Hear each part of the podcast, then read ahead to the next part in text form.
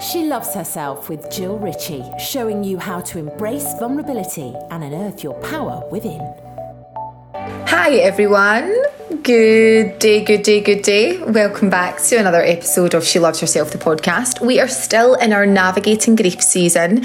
Um, I know there's so much around 2023, let's go, and all the good stuff, and all the New Year's resolutions and goals and intentions. And I want to say that you can still do that and still be grieving simultaneously. So, I think it's such an invitation going into a new year to have intentions and move into that real strong energetic vibration so that you can start to manifest these things. But just know that you can still navigate difficult, challenging times and grieving times at the same time as manifesting. But we just need to make sure that we are not letting our thoughts absolutely control how we view our life because I want to say that you are alive right now, and whether you are going through grief or you have been through grief, um, I don't think it ever leaves you, to be honest. I think you just learn to live you know, you learn to live with it because you are alive and you are here. And whether it's a separation or whether it is a death, um, just know that you have the gift of life right now. And even though it can feel so challenging, you have a gift inside of you right now, which is being alive. So grab it with both hands, like grab life by the absolute balls and live it. And, you know, Feel all the feelings, yes, but live your life. Take opportunities, believe in yourself. And if you're struggling with that right now, find people that can breathe that belief into you. Find people that expand your consciousness. If there's healing to be done, you know, go and connect with someone, take the action, take the ownership, take the responsibility, and get it done because no one has the responsibility that you have for you. It's all on you. But there are people that can help you, but you have to take that step. And I am enrolling for the Empowered Women. This is the fourth round of Empowered Women. Um, authentic success program. It's the signature program that I've run for over 18 months. I've taken so many women through this program. It is the most healing, transformational program that you may ever do in your entire life. Um, it is everything that I have learned in the last five years. And I've worked with some of the most incredible coaches all over the world. And I have really learned to lean in to self healing, to self love, to cultivate shame, anger, all of the emotions that we keep in the shadows, and actually to receive all of those and not just receive them, but really create a life that serves me most authentically you know, as I was reflecting on 2022, although it was the most challenging year of my life in terms of my mum passing and everything that came with that, um, it was the best financial year, income wise, that I've ever had in my business. And I got to travel the world. I was all over the world um, in 2022 and I took you know almost five months off. Not because I couldn't work because I could absolutely work. I just decided because I trusted myself that it was a time to really integrate the latter part of the year. And so much has come through that. And so just trust yourself but it has to start with you saying do you know what? I'm going to take full responsibility for my life. I'm going to ask for help. I'm going to go to those people that can support me. And if you want to work on yourself on the deepest level and really create authentic success for you and and finally trust yourself and manifest from that place then the empowered women is open for enrollment. We will likely start it in february. Um, but these spaces are really limited. I only take a very small number of women through this because i coach you every single week. You're coached by me every single week. And you are held in such a safe space and container um, and what you will learn in this program is like nothing else. Um, and I can say that with absolute certainty. So I'm going to drop the link in the show notes. Um, if you are ready to have a chat, you get a free 30 minute discovery call with me because it's really important that we find out, you know, is this for you or is this not for you? Um, so, you know, click the link leave your details and I will absolutely get in touch with you over the next few days and we can arrange that call. So, let me talk to you about my guest. More. I have such a beautiful guest on, and this is very different and a, and a first for this season um, because typically what I've been talking about is death so far in the grief season, but today I'm talking about grieving the end of a relationship and the end of an identity. Um, today, my guest is Kayley Stead. Um, and Kayley Stead had her whole life pretty much planned out for her. She was due to be married in September 2022, and on the day of her wedding, her future husband didn't show up. So Kayley went to the wedding and he didn't show up, and she was surrounded by friends, family, bridesmaids, groomsmen, um, work colleagues, you know, everyone that was you know, connected to her was pretty much at that wedding and he didn't show up. And Kayley made a decision in that moment to continue with her day. And she had the wedding, albeit there wasn't a ceremony. She carried on with her whole day. Um, and in this episode, Kay- Kayley really opens up about, you know, things that she perhaps didn't see on the lead up to it. And things that she has really learned about herself since this happened, and it's you know it's still very new for Kayley. Um, but we talk about the the grief of losing part of her identity as well as her future husband. Um, what happens next for Kayley, along with pretty much everything that happened on that day, and that she is looking to change moving into her future. So she is just a really brave, brave, incredibly strong woman to come on and share this. I absolutely adored chatting to her. I'm going to drop Kayley's Instagram link below so you can connect to her there. Um, yeah, have an absolutely beautiful day, guys, and um, I'll see you all next week. She loves herself with Jill Ritchie.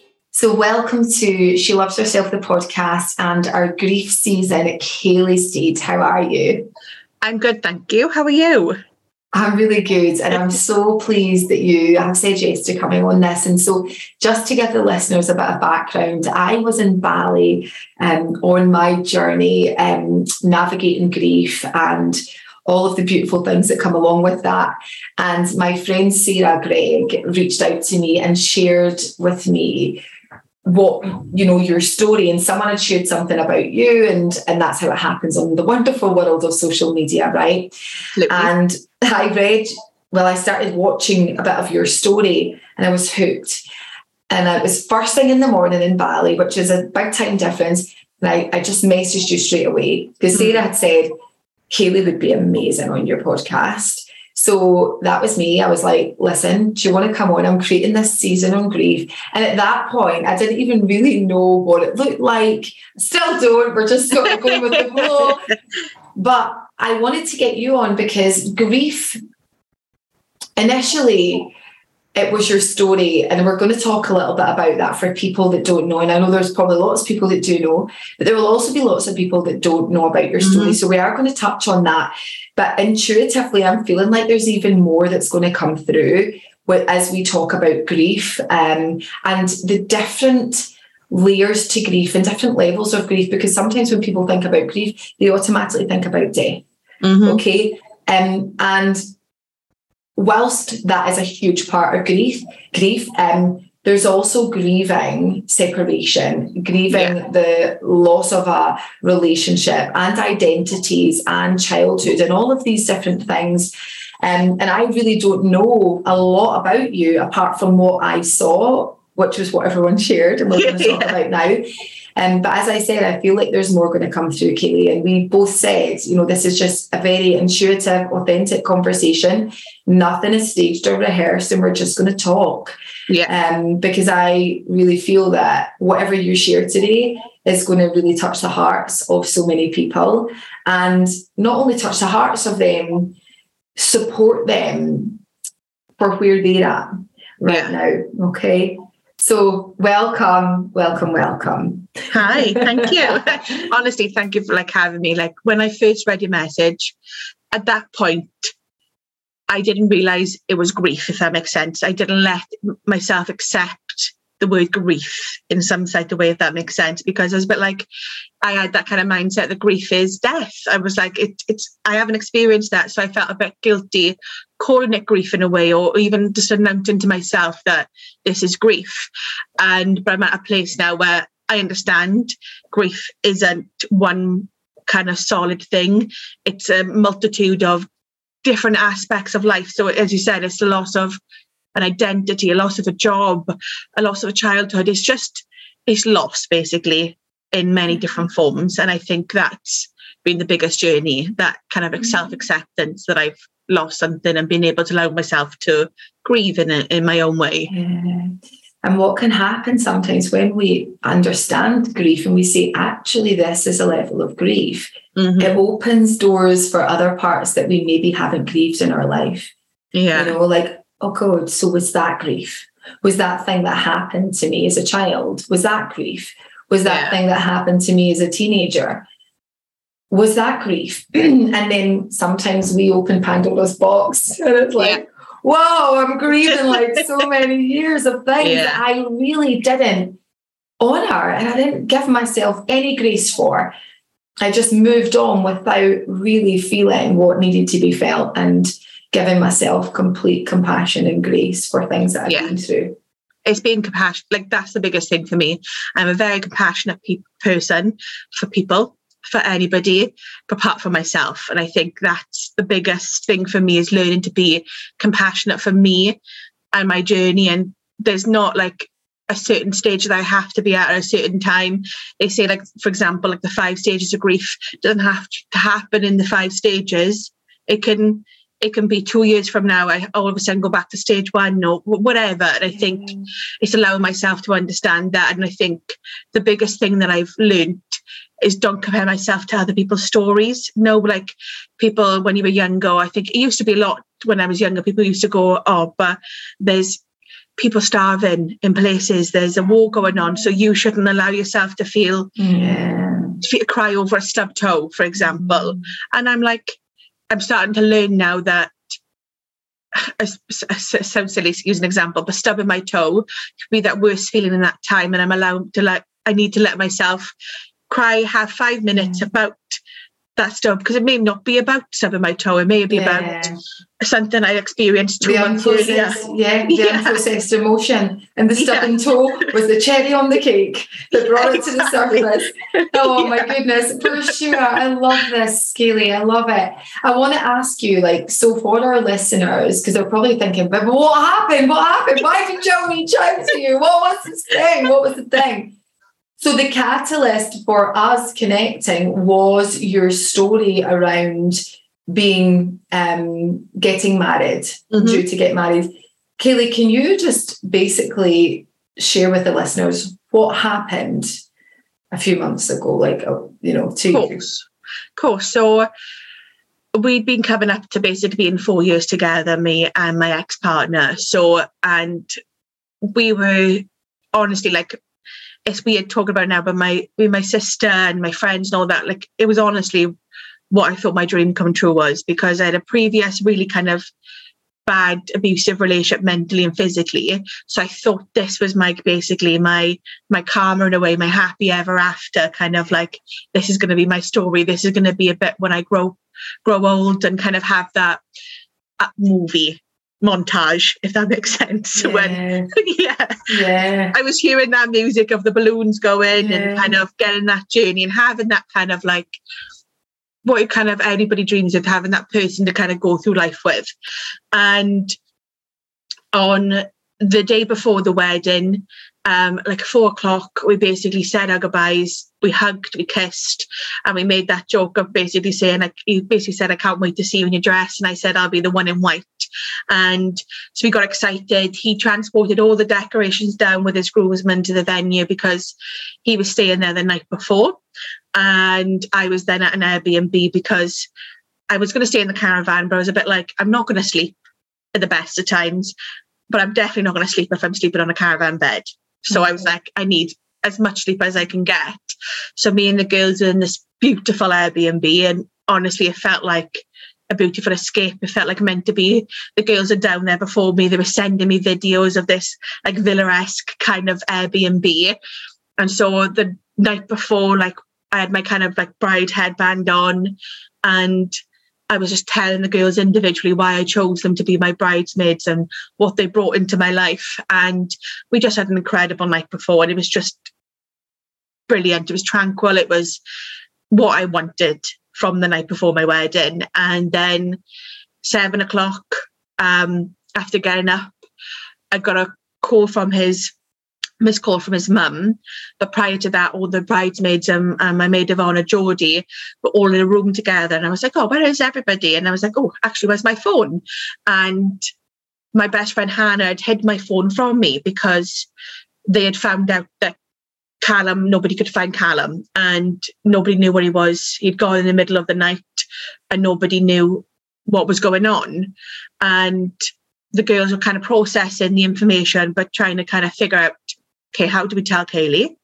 Um, so they were all kind of doing that. And then Hannah was kind of biding time, helping me look for my phone, um, even though she had it down at Bra, bless her. And um, then I found my phone. Well, she found it. And then I saw they'd missed calls. So I rang his mum back, obviously. And then at the same time, I was ringing his mum and and his mum was telling me that he wasn't there. I had Geordie shouting at because she was like, she didn't want anyone else to tell me apart from the girls because they are basically my life. And so at that point, I was a bit like, okay, he's gone. Is he okay? First of all, has anybody gone after him? Like that's what my sister Katie's first thought was like, why is everybody still there? Why hasn't anybody gone after him or called him? And they were like, oh, he's just gone for a walk. Um, we we can't get in touch with him. And I was like, okay, if he's gone for a walk, because that's all I knew at that point, he'd gone for a drive and a walk. I was like, that's fine then, because he goes for walks and drives through the relationship anyway, because I'm very much an understanding in, in a position where I know that when you're in a relationship, you do need your own time as much as you need to get the time. You need time to kind of just be with yourself. And like for me, it's watching movies, reading a book, sitting on my bed, doing my makeup. For him, it was going for a walk, going for a drive. And we respected that of each other. So I was like, that's what he's doing, girls. And then my sister was like, okay, she wiped off her tears. She was like, let's go, girls. It's absolutely fine. And literally, everyone kind of got the the steam train going again. And we were like, yeah, let's get the cogs in motion. And my main kind of concern at that point was like, okay, I just need to make sure that he's okay. That's yeah. my my big thing was like, is he okay? Because I know it's stressful. I've been uh-huh. stressed. Uh-huh. Weddings, as much as they turn into this kind of picturesque day, before the day there's a lot of uh, yeah.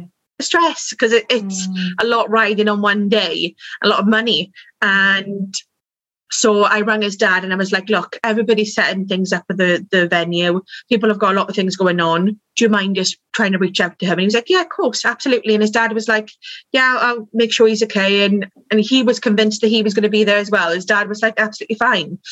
And after I got my makeup done, I was about to kind of get my hair done. I got a call from his dad. And as soon as his dad said like, hello, I knew from the tone, it was kind of that like, gut wrenching kind of moment. And I was like, I had to prepare myself because I knew something was not right. And he was just like, I'm so sorry, Kale. Um, Callum isn't coming. He's gone back to his nan's house, which is like four hours away. And we were due to get married in like an hour and a half. So I was just like, okay, but can I speak to him? Is he okay? Can I like I want to speak to him? And he was like, he just doesn't want to speak to you now. He's not he's not accepting calls. He's only calling out because um he got rid of his old phone, his old SIM card, and got a new SIM card in between. And I was like, God, I wish somebody told me that because if I knew that at seven o'clock, I would have been like something would have clicked at that point because yeah. for me, that's not a quick reaction thinking to do on the spot. That's something like you conceive or you plan. Do you mean that's a purposely done action to mm-hmm. make sure you get a certain result? So I was like, okay. And um, I could hear his sister in the background was like six years old sobbing. And I was like, Jesus, if they've told his sister then it's definitely not happen happening because they wouldn't let a six year old know that she's not going to be a flower girl and be able to kind of be there to enjoy the day, then I'm not going to mm-hmm. have my kind of I do moment. And then we were in a utility room with the Airbnb, me, Geordie, Hannah, and then my sister came in and was like, okay, so what's going on? And then I told her, and then all three of them broke down. And at that point, I was kind of a bit like, I didn't, like, I was a bit like shocked. And I kind yeah. of, my best friend Geordie, she's not a crier.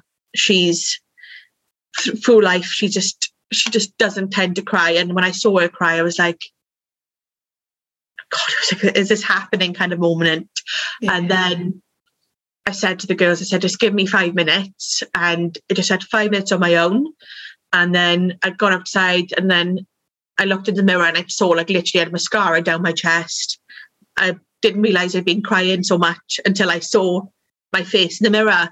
And then the girls were like, What do you want to do? And I was like, I don't know. Um, and then when I walked around the staircase, I saw the videographer photographer and I saw their smile. Like, no, that's kind of like pity, kind of sadness, mm-hmm. empathetic kind of smile that you get. I was just like, oh Jesus, now they know. Because at that point, between 7 11, my parents had come, the videographer, photographer, the hairdresser came in between. And I was like, girls, don't let them know what's going on because, especially my parents, because like I don't want them to, because I at that point thought he was going to return. I was like, I don't want my dad or my mum to think bad of Callum because I don't want them to conceive that this idea and then have this panic. Yeah. And I just didn't want them to think bad of that person. And so when my dad no when I heard my dad and he was like I could like, very strongly was like what what like what? Like and my dad's not like an emotional man. And then I he was like girls one minute. And then he walked outside the front of the Airbnb and I saw him walking up and down the pavement just kind of talking to himself and muttering to himself. And I was like let's leave him. And then my mum was like sobbing, of course. And then I was like, okay, girls, we need to get out of here anyway. So like, let me just get some makeup on because I've got to go down to the venue, let them know. And bless the videographer went, look, if you want, I'll go down in a minute um, and I'll let them know. And I was like, thank you, brilliant. And as I was getting my makeup redone, my sister was like, she told me a joke about the videographer photographer said because they know how much I paid them, they know how much I spent on the day, and they were like, why didn't you just carry on and, and enjoy it because between like 7 11 we've been talking about how much i was excited to like not to say i do I was excited to see my friends, my family. Yeah. Like we're very, the party, very celebration. Yeah, yeah. The natural bar, the, yeah. the drinks, the tequila. Uh-huh. I was looking forward to having that kind of celebration that you only tend you only think about getting once in your life, whatever situation. Yeah. And I was just like to my sister, I was like, I want people to enjoy. Like, I know that my friend um, Vicky had come from Glasgow. She'd driven like nine hours two days ago to come down to the wedding. My friend had come in from Southern Ireland. So yeah. it wasn't people driving half an hour, people it's driving. This whole responsibility, I guess, that you feel like you take on, right? For yeah. everyone. It's like, and as if it's not hard enough for you. Yeah you automatically, it sounds like you go to that space of you take the burden on for everyone. Yeah. I, it's just, I think it's because of being a young carer, as I said to you earlier, that my mum's disabled. So since the age of five, I've been looking after my mum. Me and my sister have. So I think, I think from that experience, it's naturally instilled that kind of like wanting to help others and yeah. kind of like, it's just my my my first thought is always kind of like, okay, others and then myself. Mm. And it, it just always has been. I, and that's a process that I'm working on that it's okay to think of yourself first sure. and then others. And I, that's always going to be a process that I'm going to have to learn through life. Like even when I'm 80, I think it's going to be something I always need to think of, and that's okay. And, and my sister was like, Well, they're not going to stay if you don't stay. And I was like, Is it bad that I want to stay a little bit? And she was like, absolutely not. And I was like, because I'm either at that point I was like saying to my sister, I'm either going to go home to my bed and cry and be surrounded by our stuff, or I'm going to be surrounded by people that I love mm-hmm. and be equally vulnerable, but at least I'm going to be around people. And she's like, absolutely. And I was like, okay, we're doing this. And she was like, okay, we're doing this. And then it was kind of like this kind of like echo that went on. Everyone, okay, we're doing this. We're doing this. Okay. And I kind of just transcended and just went into this. Like everyone was like, okay, let's get the balls in motion. And then in between getting to the there in my venue, the my brother had arrived, and my brother was a bit like, if we weren't doing this now, I'll be going down. Is that yeah. yeah. He was like, if Kay, if if it wasn't for Kayley, I'd probably be end up going to prison right now. Um, And because he's just that natural big brother, and like. And it's understandable. And and then his mum had called me, but Jodie answered because I just didn't want to speak to anybody at that time. I couldn't even speak to my mum or my dad just because of like The emotions. yes, like the girls stopped crying at that point, and I didn't need anybody wailing in front of me if, if that makes mm-hmm. sense. I just Yeah, for sure. and is I could hear his mum on the phone, even though she was on speaker, I could hear her like shouting and sobbing. And Jodie was like, Look, stop, calm down, what's what do you want? And she was like, Can I come down to the Airbnb to see Kayley? And Jodie looked at me and I said, Not at this moment, because I just didn't need anybody coming into my personal space with a different emotion that I wasn't ready Mm. for. And she was like, Look, Kelly, unfortunately, like not yet, because she's not ready to see anybody yet. She wait, she'll come to the venue and we'll go from there. And then that's what we did. Everything was packed up. Like I apologize if the Airbnb person's listening because it was a mess. And and that's not normally what I normally like I fold the towels up and make the bed before I leave the space. It was your last thing you were thinking about, right? You're like, Yeah. I've got a wedding to go to.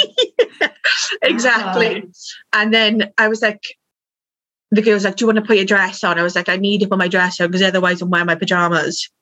And they were like, Okay. And I was like, I bought this dress two years ago. So in like in September 2020. So this dress had been under my bed. I'd Mhm. already paid to get it altered because I gained a little bit of weight between now and then. So like the dress had gone with this huge transformation to fit me. And I was like, just put it on. And I think at this time, during like, when I was putting the dress on, I still had a little glimmer of hope that I was going to see him in a way. And and then when I got to the venue after my brother picked me up, and my brother just put on some music, and we were just kind of like singing just to kind of distract ourselves. And then when I got there, I saw the register standing outside. I was like, I don't care. He's definitely not here right now. And my sister and Jodie were like, okay, what do you want to do? And I was like, I can't go into the ceremony room because it's just too much to see like the place that I was meant to kind of like have this happily forever moment. Mhm. And the girls like, okay. And then bless the girls, it probably was really, really hard for them to go in and tell people they because it's my friends and and they obviously know my family, but they didn't know closely my work friends, for example. So they're gonna tell some strangers and some close relatives that it's just not going on. And I made sure the girls said, look, if you want to stay, please stay. Kayley wants to carry on. If you obviously want to go home, it's completely understandable because nobody was expected to stay. And then I said to the girls, give me five minutes and then I'll come out. And everybody came out into the court, like the kind of courtyard, kind of garden area. And I heard everybody speaking. And I was in the reception. And then my brother Matthew, because I've got four brothers, so Mm. and four sisters. We're quite a big family. Wow. yeah. Um, and my brother Matthew came out and he just literally sobbed. And he was like, Kayla, I'm so sorry. And I was like, I was like, I was like, it's fine. It's like, it's fine. Like, it's okay. We, we can get through this. And he was just like, I don't know if I can swear, but he was like, what a bastard. He was Yeah. like, absolute bastard because my brother and Callum had got a bit closer because we'd been going to barbecues during the summer and like so they kind of got that built that a bit of a relationship Mm. and he was just like my brother was just didn't know what to do with himself and then I walked around then with my brother my sister um, behind me. And then I just saw faces. And I saw the same smile that I saw in the Airbnb from the videographer photographer look back at me that kind of like half sad sympathy. Yeah kind of smile that you get. And i was just like whew, that minute. I was like okay this is happening. And everybody just kind of like one by one just came up and hugged me and during this point so me and callum have a dog that we shared a nelly and she was meant to go to a kennel the night before just because of she's not very good on her own. And wanted to make sure she was looked after and she got wined and dined and walked and and and had time like a fun time. And during this time I didn't know where my dog was because he didn't because he that's what, what Callum's duty was to sort that out. So I was like I don't even know the name of the kennel she's at I was like in my head in the mm. background I was like I need my dog. Like I need to make sure my dog. So that was Hannah's job. She was like, okay, where's where's Nelly?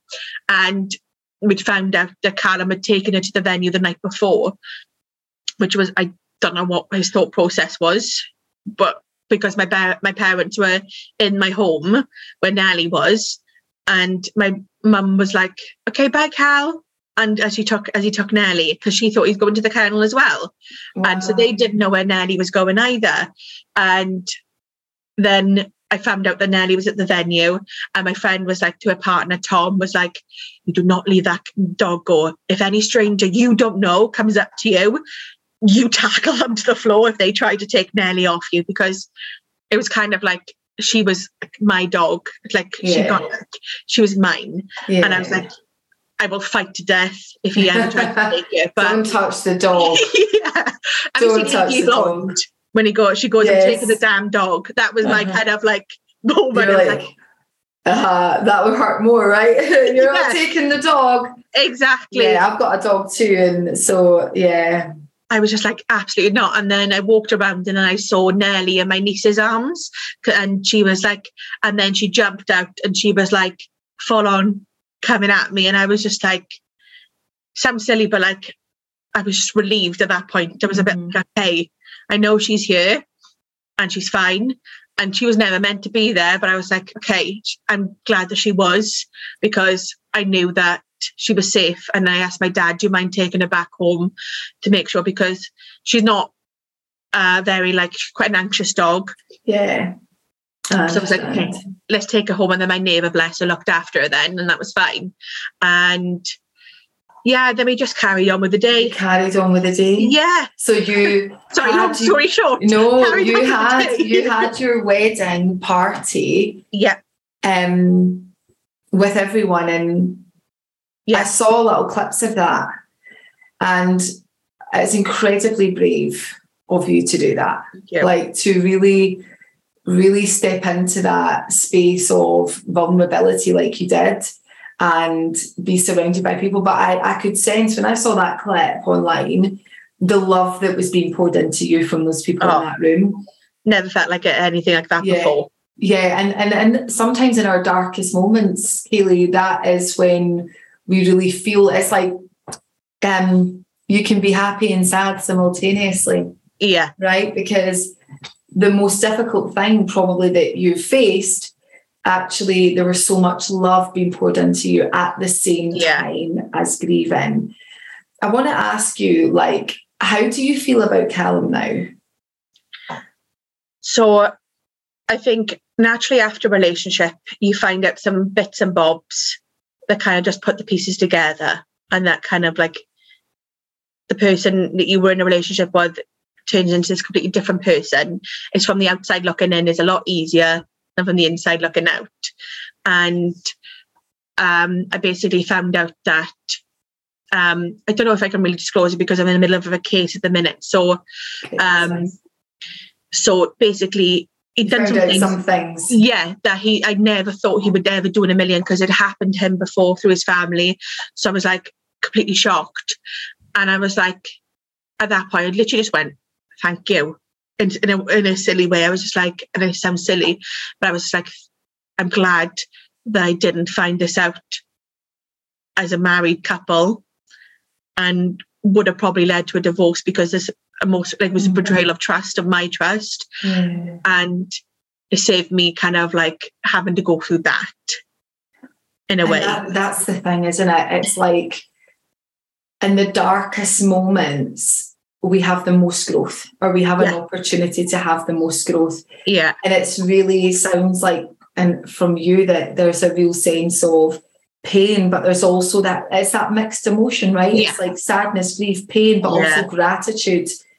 And, And yeah. you know, that gratitude for for really being able to see that and Yeah. actually and also to receive that love from all of those people in that space.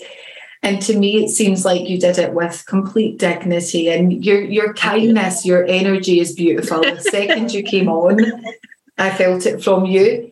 Um, what? How long ago did this happen? So September the 16th was the uh, So wedding it's day. Not long N- no. at all. No. So this is still so new for you, hmm right? Still so new for you. And you are, you, you know, it's this process of grief, right? Of Yeah. the, the, the grieving process. And has it brought up anything else for you in terms of and almost learning more about yourself? Yeah, definitely. Because of, it sounds silly, but, but my friend Lynn, she treated me to a night away. So he was like, okay, let's have a bit of retail therapy. Let's go shopping. And while I was shopping, it sounds silly, but I literally went, oh, this looks nice for Callum. And I was like, "Hmm, okay, are you not with him anymore in my head? And I was like, God, I always do that all the time. Whenever I go shopping, because basically we're financially relying on my basic money for the majority of the relationship. But my first thought when I was going shopping, I just realized in that moment that I was always buying for him first, then myself Hmm. if that makes sense. And I was like, because I remember when we went to like um McArthurGlen in Swindon, I was like, okay, let me go around all the shops first, see what I can get for Callum, and then I'll look for myself. Wow.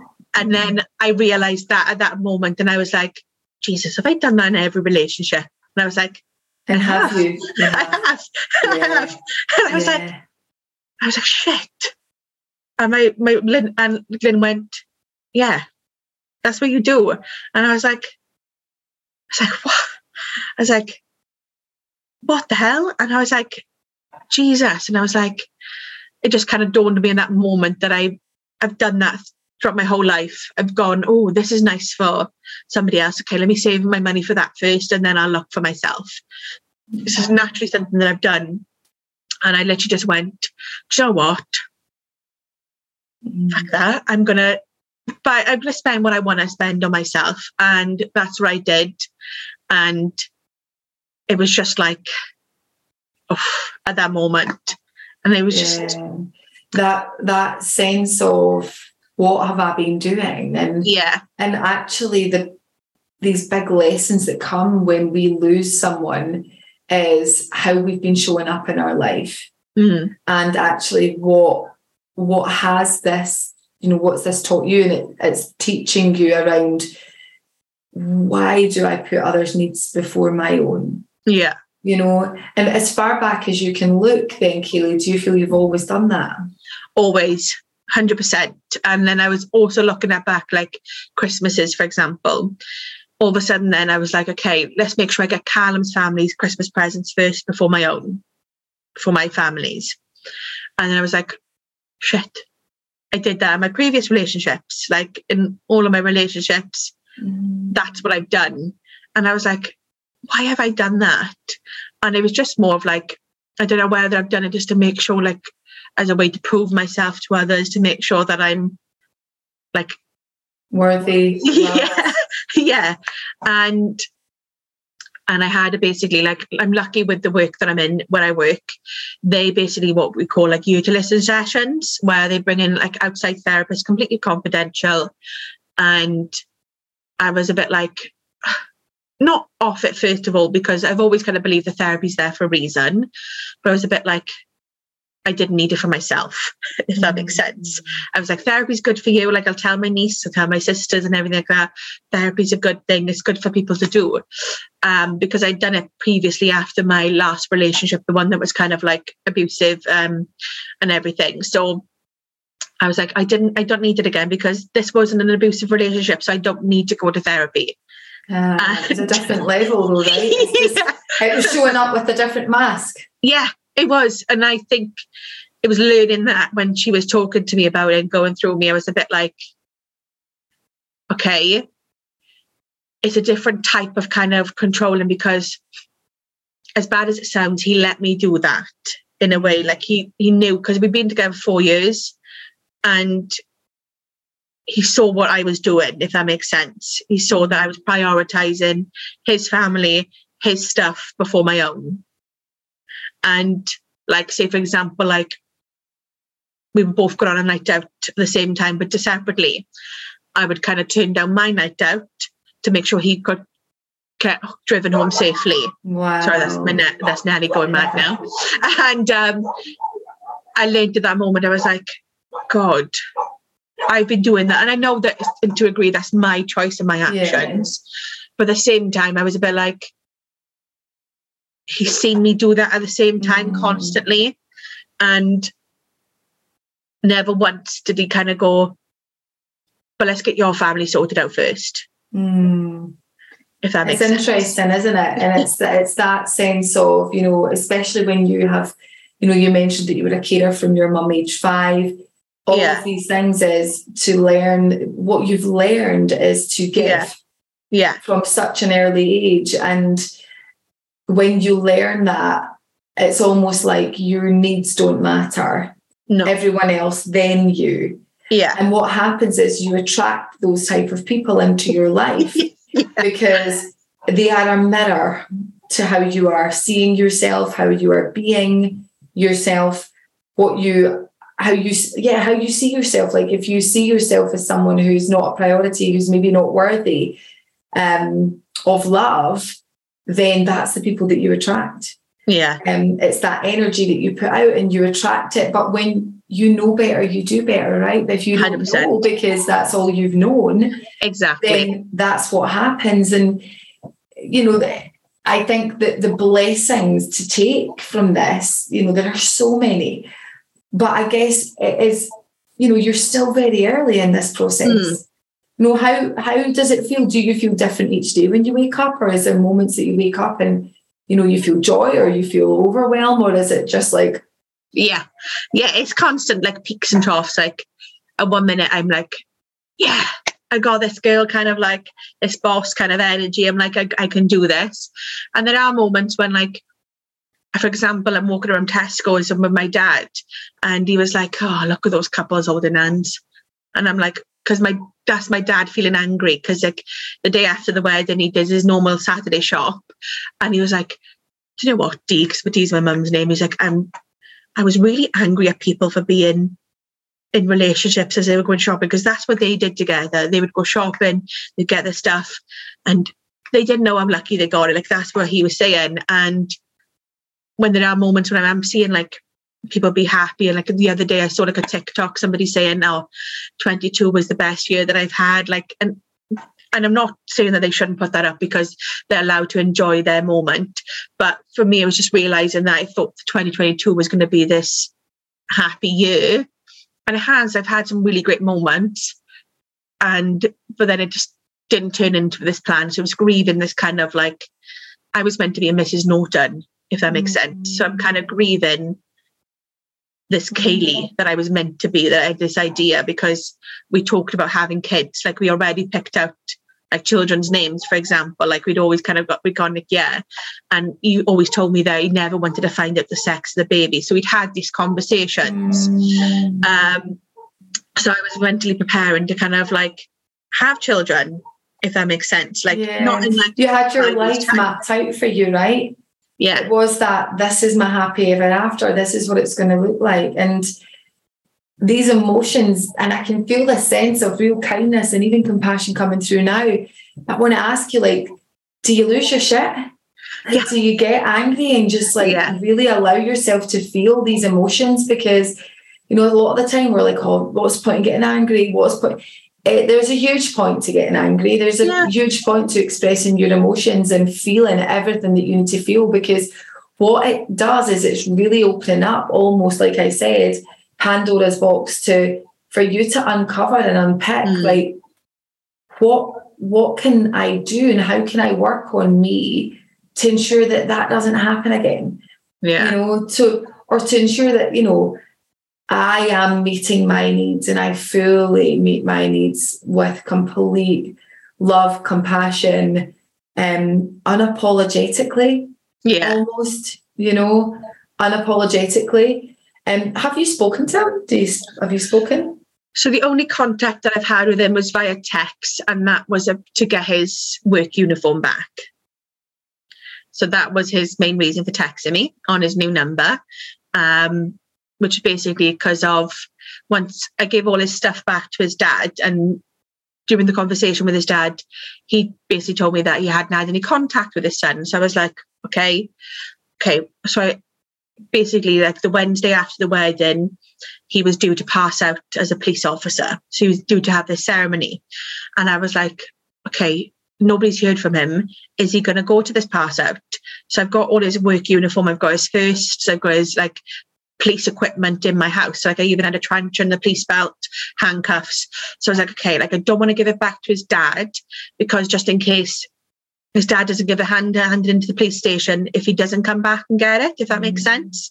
So I was like, okay, I want to make sure I hand this into the government so nothing comes back on me. And then as I was driving back from deli- giving all the stuff back, uh, my brother came and took the work uniform away just because he was a bit like, you shouldn't have to deal with this. No. He knew that like that was going to be extra mm. work for me. He was like, I'll do it, but I do want to see if I can get Callum to call me, not you, call me, because like his first point of contact shouldn't be about your his stuff, should be about you and your relationship. And it was my way because I told my brother not to go down there, not just like thing. So it's my my brother's way of kind of getting what he needed from, Mm. from Great the loss. observation. Great observation, though. Mhm. yeah. Mhm. And so, and then um, Callum's friend con- and dad contacted me, was like, look, can you get your brother to give it back? And I said, look, unfortunately, right, you're going to have to go to my brother because he's literally taken it out of my hands completely. There's physically nothing I can do. Even if I begged, pleaded with my brother, he wouldn't give it back because he knows he's he's stubborn and he knows that he didn't want to put the burden on me. And so my brother was like, I'm not going to give it to Cat. I'm going to give it to any stranger or any person until I get an okay from Callum because I need to make. I need to hear from him.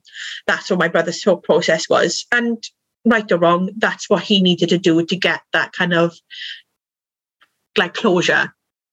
And Callum got his auntie, like his his dad, his friends. He got everybody else apart from himself to call and text my brother. And then Mm. finally, like, and, and I, during this time, I was like, Jesus, like, who is this person? Because during the relationship, Callum was quite, like, I didn't see him as this type of person, like, a, like as a coward, for example. Like, I was like, why isn't he? I was going to ask you that. Was there, when you reflect back, was there any things that you feel you missed? like personally at the minute I don't feel so yet. Like I don't like it's more to do with like because throughout the whole relationship I was teaching him to open up because I've always been kind of like a person that don't let little things add up. Like otherwise they're gonna turn into this big Mhm. blow up because I've learned from that Mhm. and he was very much a type of person to hold on to like like anger or like resent basically so he was quite resentful of his relationship with his mum and prior experience Mm. so i was always trying to teach him to kind of like you need to either there's two options you either tell her how you're feeling or you forgive her because otherwise he's going to eat at you Mhm. and that's what we were learning through the relationship so and i saw big improvements and i saw it like it kind of go from there yeah. and um basically on a stag do um i'd found out that so my best friend's partner is is not a small lad he's he's he's curvy he's a bigger figure and but he's beautiful like he's a really lovely human being and um my sister's partner, my best friend's partner, told me that basically they would Callum was saying this inside joke, calling him Fat Tom because there were two Toms, and I was like, "What?" And she was, he was like, "Yeah, were." There was an inside joke that was going around about calling him Tom, and I was like, "Absolutely not." I was like, "Why is he doing this? Like, that's not." Who I And that shocked you. yeah, completely shocked me because that's not the type of person that I thought he thought he- was Mm. or who I am or the energy that I like to have around me. I don't like, for example, my best friend Hannah, we call her Oxan because of she's got an energy like a bull. Like she basically like if somebody is down or somebody's picking on somebody, she comes in there like a like a basically like a tornado, like an ox, and she comes in to defend people. So I call Hannah, we call Hannah the Oxana or things like that, but we say that to her face, and it was not anything to do with it, how she looks, or it's to do with her energy. And I'm always that type of person. If I'm, if we're going to have a joke about somebody's like personality or whatever, it's within them included. I don't like to laugh at other people's expense. If that makes No, absolutely. And it's Yeah. so interesting because what I'm really picking up on is, and when you were talking about how you've been before, is that need to almost save people, Yeah, you know, fix them, save them, make them the best that they can be, make them good and help Yeah. people. And you learned that from such a young age to help people, to save people. And that role, and perhaps in your previous relationship as well, it's that trying to see the good yeah, in everyone and help them, it's even to the detriment of yourself, right? so, yeah, and and that's it. And actually, seeing that this version, or not not even seeing it, you know, not being willing to see the other parts of Yeah. people that are are hidden and taking it on that it's your job to do it. It's your job to fix them. It's your job to help them. yeah. Mm. That's when I found it. It was when I picked him up from the train station because him and his two friends had come down from his hometown. So I picked him up and I was just seething at that point, just because of like, for me, if my friend finds out that my partner is calling her partner this Mhm. nickname behind his back, she's going to hate him. And rightly so.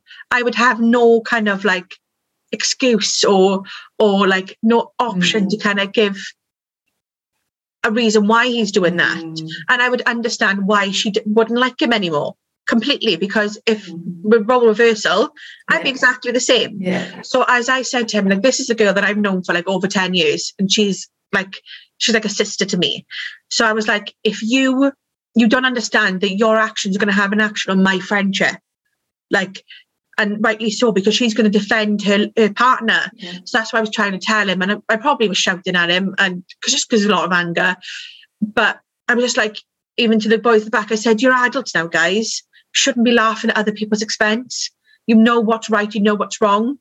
Like yes there's two toms. I got two brothers called craig but i don't call one craig one way and i call him mum's craig dad's craig do you mean I don't bring their looks or personality into that situation?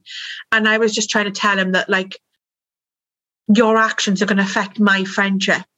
And there'd be no way that I could resolve it because it'd be a matter of time that would resolve it.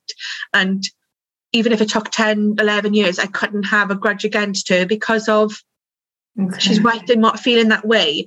So we had that kind of like disagreement because he was like, well, everybody was doing it. And I was like, regardless of what anybody's doing, I don't care if other people are doing what. You, you're a reflection of like Mm. me, like we're a partner, like we're Callum and Kayley. Mm. So that's what I care about. And so I think he got a bit angry because I had probably told him off in front of his friends. And I went down to Tesco's to get food for like his friends and all that food for like for tea time. And he texted me going, I'm gonna drive the boys home. Um and like a four hour trip. And I was like, I thought they got a train. And he was like, No, they're not gonna get the train now. I'm just gonna drive them home.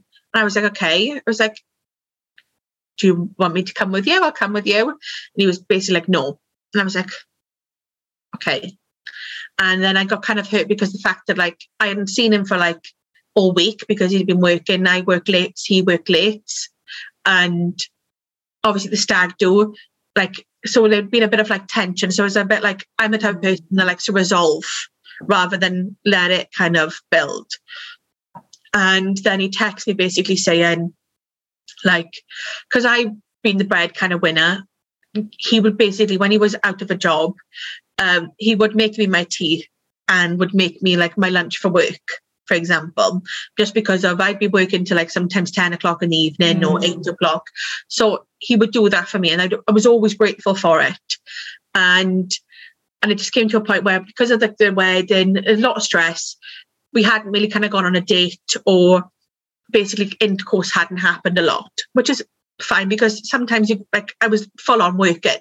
I didn't have the time and and I was knackered. And he texted me basically saying something like on along the lines of like, I feel like you're really distant with me lately. Like you don't want like we don't want to have sex or I don't feel like you love me at the minute. Basically within that because I hadn't had sex with him. And I was just like, sex doesn't mean that I love you. Mm. Do you mean? Like I was like, you you've got to understand that I've trying to work my butt off for this wedding. I was doing overtime. So I was like, I'm doing it for our day. And that's what and the fact that like that kind of disagreement. Now when I look back on it, I'm a bit like, was that the catalyst for him? Like was that kind of his moment of going, maybe this is not what I want? And if that is, fair enough. Absolutely. Like I don't disown his decision for not having a relationship with me because people break up absolutely fine. It's the how he handled it situation, the like not owning his decision that kind of hurt me the most because that's not who I thought he was. I thought he was a person who made a decision and owned it. And that didn't happen. I think that's my part of like looking back maybe. And I who knows? Who knows? Yeah. You're not in his head, I guess. It's that whole no you know, and sometimes we take on the mother role, right? Yeah, yeah. And, I definitely realised that was my yeah. role. And and it's that fixer in you. Yeah. You want to please and help people, and you take on that mother role, but you learned that role at five years old. Yeah.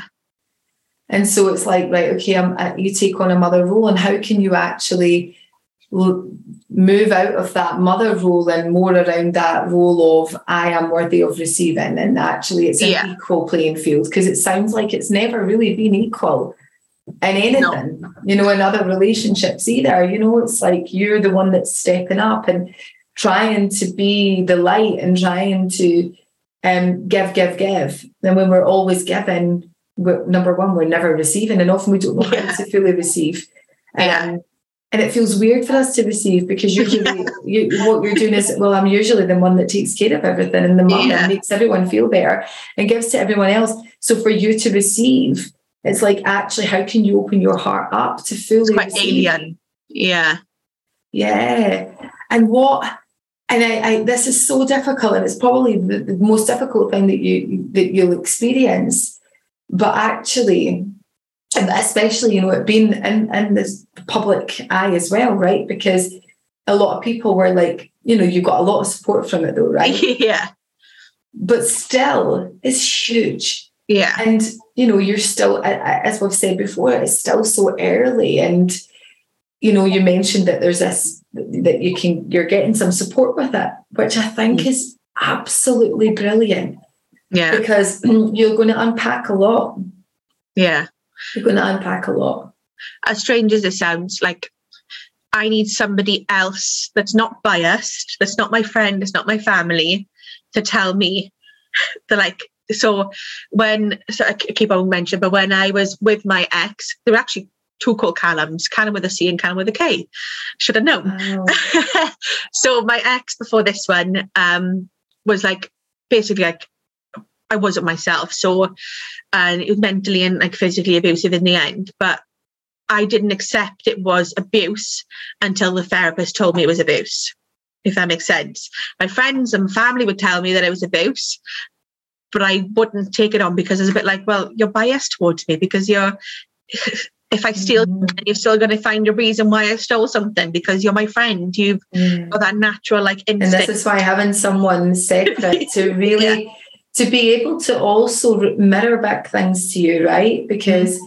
it's that you are allowed to feel all of those emotions but it's not always the one thing in that moment yeah. that, that, that's the catalyst that's the yeah. that's cherry on the cake yeah. but actually when you unpick it it's like wow this actually started a long time ago yeah when i made that decision when i was young mm-hmm. to take on this role of being an adult yeah and you know that that was your path and and often we wonder why things happen why did that happen but unless it did, you would keep doing the same thing over and over again. Exactly. Mm-hmm. And that's a part of the grieving process, if that makes sense. Like the not the like so acceptance comes in different forms, if that makes sense. Mm-hmm. And ex- and it's a part of expect accepting like my responsibility towards the outcome, if that makes sense. Yeah. Because of if I accepted that, for example, that need to kind of, or the natural way of going into mothering and looking after others, or and things like that. I probably could have at one point during the relationship kind of gone, okay, I'm doing this, mm. but also mm. you've let me do this at the same time, and you know that I'm doing this because I've told you it's what I do. Mm. So it's kind of realizing maybe that could have yeah. stopped the certain yeah. events, but at the end of the day, certain events lead to a certain outcome, which is of course yeah. they do. and and actually, and you maybe don't feel it right now, but hopefully you you feel that there's a little glimmer of light there in terms of what you're going to go on, go on and do next year. You know, and it's not even about thinking about 2023, I need to make plans. Actually, it's just being in the now, like being with your emotions, being with all of it, and actually really seeing this as an opportunity to understand yourself, yeah. to get to know Kayley, to get to know who she is, yeah. and what your deep desires are. Like, yeah. what do you really want? Like, yeah. actually, what do you need? Yeah. What do you need to thrive? What do you need to accept about yourself? And it's that acceptance because when we accept it, it doesn't always mean that, oh, well, I'm accepting it. That means I'm never going to change. No, the first thing no. is awareness, right? Then it's acceptance and saying, I'm accepting that. Hold on, here's how I'm showing up. And actually, there's so much beauty in there. Mm-hmm. And never lose that kindness and compassion because it's, you know, it's quite, I was going to say it's rare. It's not rare, but you know, not a lot of people like are willing to to do that, but we need to be careful that it's not to the detriment of yourself. yourself. Yeah. And so this is a real lesson of how can I really tune into me and how how I'm showing up and and what I really deserve, what I deserve. Because yeah. often we'll say, "What do you need?" and you'll say, I, "I don't need anything as long as everyone else is okay." yeah. yeah but it's like no like what what if if everyone was okay then then what if yeah. everyone was okay it was never your job to do that for anyone then what like how what would you ask for what would you really desire and i think it's really beautiful that you are exploring that right now yeah um i don't have all the answers um, i don't think no. i'm you're ever going to have all the answers because god then there'd be no kind of sad times or bad times. But mm-hmm. so I think it's just kind of learning and kind of like, as you said, it's living in what I feel now, what I understand now, and accepting as the days come on and accepting that it can change. Yeah. And that's absolutely fine. yeah. Uh, because, you know, are you closed off to love completely? So, no, I, I don't know. Like, I feel like at the minute, I need to start looking after myself again. I think that's the big thing for me is finding that. Like I'm not closed off to it because like there are good things that come with having somebody to spend thing with. Yeah. And um but at the same time, like I'm learning to do things for myself again. Like for example, like New York. So I was off on work on sick during that time and I was a bit like because of like literally I just I was either at the point of like either laughing, crying, or punching, wanting to punch somebody. And I was like, that's not a healthy place to be in in a work environment. And because I'd worked my my butt off to get where I was. Time. Yeah. So I needed a bit of time. And they honestly were very respectful of that. And I couldn't thank them enough. And but my friend was like, I'm going to New York. Do you want to come? And I was like, I can't go to New York because I'm I'm off on sick. And she was like, but it's for your mental health. At the same time, they'll understand. And I was just like, in my head, I was like, God, I never thought about going to New York. I've always wanted to go, Mhm. but I never thought I was going to go because of uh, Callum didn't like New York because he'd been once or twice. And he was like, Oh, I don't like New York. I never want to go again. So I was like, Oh, God, I accepted that point. I was never going to get to New York. And then when she said New York, I was like, yeah. I want to go. And I went. And on the last day, um, she needed to go to Macy's and grab and Target and grab a few bits. But I wanted just to go to Times Square again, see Times Square. I wanted to show my friend's daughter the Disney castle in the Disney shop. And I was like, oh, God, I might not do that now because I don't want to go on my own. And she was like, You know where you're going. Just you do this and I'll do that. And I was like, Okay. Then she left the hotel room and I was like, God, I don't want to get up to this room. Oh, wow. and then I was just like, Okay, I've got to do it. yeah. Gotta go.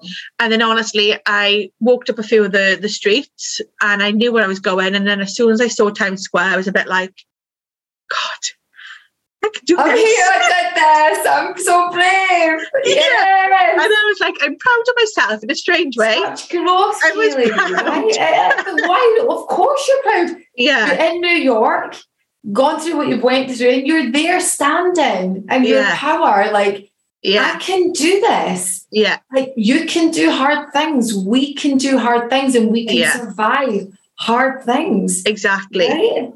And it sounds like sounds really silly, but like to myself, I was a bit like, oh God, it's only little because I knew exactly it was actually a five, 10 minute walk. But I was just like, but it's not little, it's huge. it's not little, and don't diminish that, right? And just notice Yeah. your language with that. Just be Yeah. like, that was huge. And I did it. And I am so proud.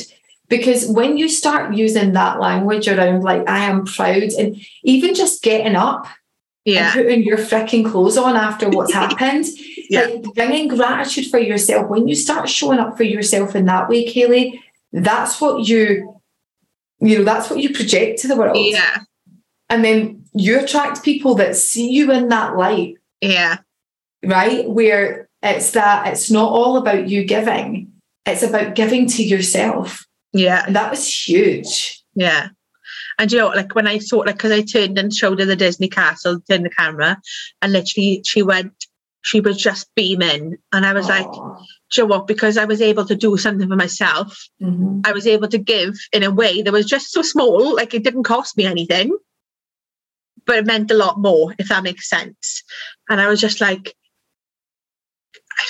it taught me that like I can do stuff for myself as a form of giving back to people, if that makes sense, in any shape or form. And I've just You're, you feel, I feel this, you've said this, there's a theme here around giving. Yeah. And I think that's amazing being in service and giving. And I love that. I definitely am such an advocate of it. But I think you can only give when you, you know, there's a saying, you can't pour from an empty cup. Yeah. Right. And your cup needs to be overflowing because when it's overflowing for yourself, you give without resentment. You give without, you know, making yourself sick Mhm. and self abandoning because Yeah. you truly know who you are. You're Yeah. like, I can still be in service and give, but I can give to myself too. exactly. Yeah. no. Hundred percent. Like I'm trying to start saying yes to myself and no to others, if that makes a thing. And yeah, and I when I was like thinking about God, is that quite harsh to say out loud? And I was like, it, it's not like because of it's not that I'm always going to say no to people. It's just I've got to start prioritizing myself. Yeah, that's it. Does this feel like, am I doing this from a place of fear because Yeah. I'm going to be judged if I don't, or I might upset someone, or am I doing this from a place of integrity, of truth, and this is what I really want to do? It's a full body yes. There's Mhm. nothing wrong with it. We can say no with love. yeah, you know, thank you so much for that invite or thank you for that suggestion, but it's a no for now. I'm just going to do this. Yeah. This is what's in most in alignment for me. yeah, I feel like this is such a God, it sounds so tough and you're like, get lost. It's the worst thing I've ever been through. But I think that you will really reflect back on this, even over this next six months, nine months, 12 months. And you'll go through periods of grieving, grieving identities, yeah. grieving the, you know, almost that loss of your inner child, right? Where yeah. you had to grow up fast. Yeah. And so you'll feel those emotions and but what you'll transcend is such incredible things and what's going to come out is real real strength and you've got it in abundance already but you'll be able to channel that more in a space you know channeling that strength where it's not all leaking from you. Yeah. It's just very like with boundaries with passion exactly. and and and that's maybe your mission you know maybe your mission is to serve to give to support but actually you cannot like i said you can't pour from an empty cup. Yeah yeah. Yeah. No you're honestly completely right and like no it is completely right and i'm like learning about my myself in different ways and like because after the what happened like and like talking about like my part like my part for example like with my mum and things like i started realizing that i took a lot of my like anger out to my mum quite a lot lately and like during the relationship with her with Callum just because of I don't know, it was just in a way kind of going like, just feeling a bit of like, mm. not resentful, but a bit like, and that's okay. That, yeah, that's okay. And I realized then I had that kind of conversation yeah. with mum, and I was a bit like, like, sorry, it's not a you thing, it's a me thing. It's just give me a bit of time, if that makes sense. Like, yeah, and I think there will be people that listen to this that resonate with it that we hold such um, loyalties to family, but actually there can be resentment in there. And if it's not processed, it festers and it shows yeah. up and manifests in other ways. And very ugly ways, yeah. Oh, for sure. and I would encourage you because I, I, work a lot with people and inner child. Everyone has the inner child. Everyone. Yeah. You know, some people have got it, you know, in, in larger degrees, some people um, not so much. But I want to say, like, this is a huge part for you of why you've shown up, how you've shown up in relationships and friendships and all of these things, because you learned that at such a young age. And I even feel it from you right now is that emotion is there. And that's a process that you can navigate and work mm. through, right? That this yeah. can all be transcended and worked through, but it's actually looking through that lens of how did this start? Yeah. You know, when did I start to become the pleaser? When did I start yeah. to give myself away and not ever understand that I was the priority and I yeah I could job. But the beauty beauty in this is that you can start that now. You can exactly. start that anytime. I work with clients in their 50s and 60s that come to me and we work on inner child because, you know, uh, uh, unless we give ourselves permission to feel it and to, to just go, like, I'm going to feel this Mm. And I'm going to work through these emotions that I didn't work through when I was, you know, in my younger years. Um, it, it, never leaves you, and you will repeat the same pattern over and over again. Even though you have awareness, you're like, here I am, attracting the same type of guy, and this thing's happening again because you're going into mum mode, and you're yeah. and you're going into this mode, uh, the child mode, and the child. What does the child do? The child takes tantrum. The child runs away, ignores you. Did it? You know, and you're like yeah. the one trying to figure it all out. Yeah. And they're the one that's running. and it's this attachment that we learn from childhood. Yeah. Oh, and as I said, the great news is you're on the path. Yeah. You can work through all of this. And and it's a it's such a beautiful journey. It's not an easy journey. No. But it's a beautiful one because you will get to know yourself on the deepest level and you'll connect to your soul's mission in this lifetime of like who am I here to be now. And actually, we learn that even in the darkest times of grief, there is such beauty to be had because it yeah. really shines a light on our shadow and it shines a light on the parts of us that we no longer want to hold on to or we no longer need to hold on to and we can start to really be the person that we can be in this lifetime yeah, yeah. no honestly like this conversation like brilliant. Thank you so much. Like oh, this is what I needed today as well. Like thank I didn't know that I needed it. Yeah, and please stay in touch. Like you are a beacon of light. You are like you're here for a reason. Um, and just alchemize all of your emotions and like let them transcend and just shine your light like but do it on your terms with boundaries Yeah. like who am i and what do i really want what can i receive? What capacity have i got to receive right now? And how can i open up my heart a little bit more to to love and actually and receive love? Not just like i'm going to bring in love but it's me that's pouring it out to everyone else. Yeah. actually how can i get the heart to open up and and receive that love? Um kayley thank you so much for your time. It's a Thank you so much.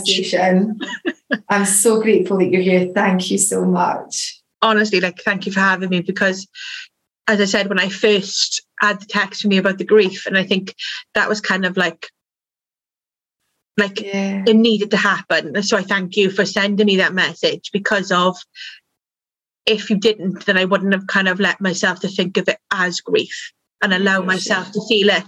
So, like, I think people don't realize even just a little message or like even just like a little action has such a huge reaction to somebody. They may not see tangibly but in a just amazing so thank you so much. Oh, you're welcome. Thank you so much